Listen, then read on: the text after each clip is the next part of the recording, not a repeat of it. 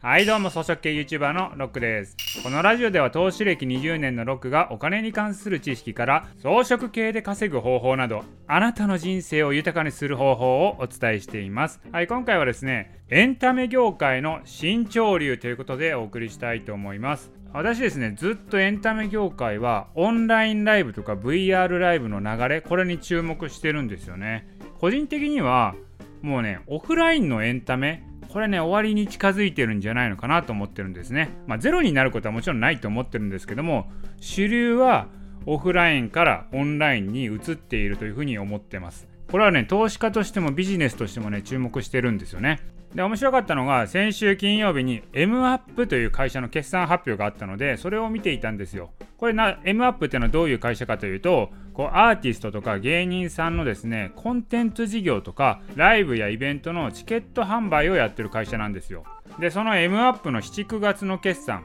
要はですねライブとかイベントとかっていう観点で結構きついところですよね。一番きつい時期だと思います。徐々に回復したとしても収容人数とか50%制限しているので結構ねそのチケット売りとかっていうのは厳しい状況なんですよでそのね M アップの電子チケット事業がですね要はもう7、9月なんかライブイベントが軒並み中止だったわけですよ。紙機のチケットが通常100万枚ぐらい売れるらしいんですけれどもそれがですね今年の紙機は14万枚しか売れてないんですよ、まあ、85%ダウンですよ。だからもうこの M アップっていう会社は決算ボロボロなんかなと思って見てたらですよ。7、9月の決算増収です。売り上げ伸びてました。やっぱりねと。なんで売り上げ伸びてるのかって言ったら、まあ、要はですねライブイベントは中止されてるけどもその代わりにオンラインライブとか VR ライブで開催されることによってチケットはですねその分売れてるわけですよ。だから売り上げ的には保管されてるんですよ。アナログイベントなくなってるけどオンラインイベントでね全部保管されてる状態。むしろ増えてるっていう状態なんですよ。でライブの物販とかありますよね。あれもですね EC 事業いわゆるねインターネット販売で売り上げがどんどん伸びていると。だからこれまでのエンタメ業界っていうのはまあライブやってね箱でライブやってそこで物販やったり握手会やったりっていうので、まあ、そういうアナログな文化の中で育ってきたものなんですけれどもそれが今急速にデジタル化オンライン化しているというのが現状ですね。でこれでね M アップの決算見てて一番ねポイントだったのが営業利益率なんですよ。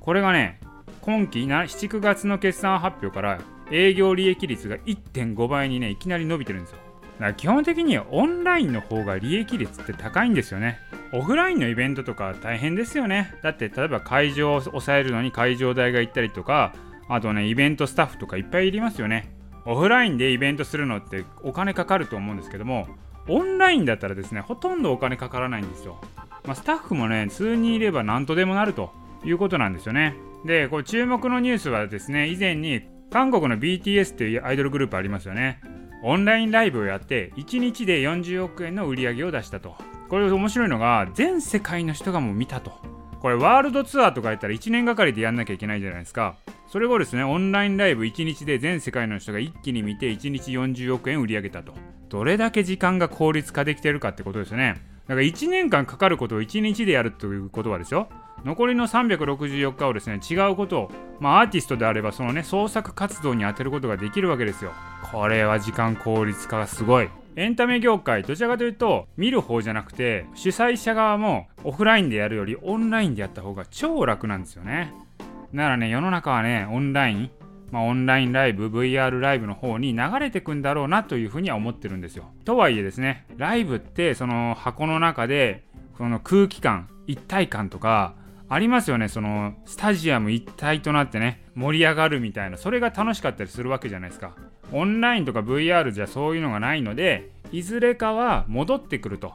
アナログに戻ってくるっていうね意見も確かにあります。なんですけどまあそれはね今後コロナがどうなっていくかにはよっていくんですけどもとはいえねもう戻らないと思います。アナログはアナログとして残り続けるんですけど主流はオンラインになっていくと。でそれもですね例えば VR とかであれば VR のエンタメとして新たな文化で進化していく感じなんですよ。これどういうことかというと先日初音ミクの VR ライブがあったんですけれどもそこのね感想を見てるとですねちょっと私は直接見てないので感想しか見てないんですけども VR のエンタメとしてもうものすごいとアナログではできないこの素晴らしい演出がいっぱいあるわけなんですよ。もうほんとなんか宇宙に行ったみたいな感じそういう感覚でライブを見ることができるともうこれが新世界だなっていう感じのコメントがめちゃめちゃ多かったんですよ。だから逆にそのアナログではできなかったこと。それが VR とかではできるようになるんでそれが新しいエンタメとして進化していくっていう可能性がありえるんですね。あとはですねただね映像を見てるだけだとぶっちゃけ YouTube とかでもいいじゃないですか。そことの差別化確かに必要です。ライブ会場に行けば友達と盛り上がったり周りの一体感でみんなと一緒に盛り上がるみたいな。ぶっちゃけですねそのアーティストのライブとかですねスタジアムみたいなとこ行ってもどうせ末席だったらもう米米粒ぐらいしか見えないじゃないですか。米粒でも見えないですよね。もうあなたほとんどモニター見てるようなもんじゃないですか。だけども楽しいのはみんなで盛り上がるっていうところが楽しいわけなので、まあ、それをですね VR でもできるようにはなってきていると。でどういうものかというと VR サービスも今いろいろあるんですけど単純にライブをアーティストを見るっていう VR ライブもあるんですけど自分がアバターとなってそこの会場に行ってみんなと盛り上がるみたいなパターン。フォートナイトで米津玄師さんのライブやったっていうのがあったんですけど、まあ、それと同じことですね。だから VR 空間に自分が行ってですね。まあだからそのバーチャル空間の中でも人がいるわけです。アバターがいるわけですよ。でそのアバターがライブやってるのを見ると。なのでそのね私もねバーチャル渋谷っていうイベントがあったんでそれクラスターっていう会社がやってるとこなんですけどバーチャル渋谷のイベントに行ってですねそこでまあライブとかお笑いの漫才とかやってたんですけれどもそれをですねみんなで一緒に見るんですよ。アバターがいるんで例えばジャンプしながら見たりとかね、まあ、そのアクションがそのまだそこまでバリエーションないんですけどもこうみんなでこう遊びながら会話しながら見るみたいなそういうこともできるようになっていくと。まあそんな感じでですね VR っていうのはアナログのライブみたいなものをある程度ですね継承しながらですね新たなエンタメとして今後進化していくという風なのが考えられるってことですねで今ね VR ライブやってるところでいくとまあリアライブ360っていうのはこれ NTT 西日本がやってたりとかあとね VR スクエアっていうのはソフトバンクがやってるのがありますねあと、クラスターがやってるですね、バーチャル渋谷とかやってるとこですね。バーチャル東京タワーみたいなのも最近始まりましたね。で、あと、レコチョクもやってますね。M アップで先ほどご紹介した会社が VR モードっていうのを今始めてます。で、株式会社イグニスっていうところがですね、インスピックスワールドっていうので、これはですね、その初音ミクの VR ライブをやったところです。このイグニスのやつも、これね、まだ開発中なんですけど、もうフォートナイトみたいな世界観があるんですね。ライブ会場の。そこに行って、まあ、いろんな人とコミュニケーション取りながらみんなでライブを見るみたいなそういうサービスになっています。だからこれいろいろね VR サービス出てきてますけど単純にいわゆるステージを VR で覗く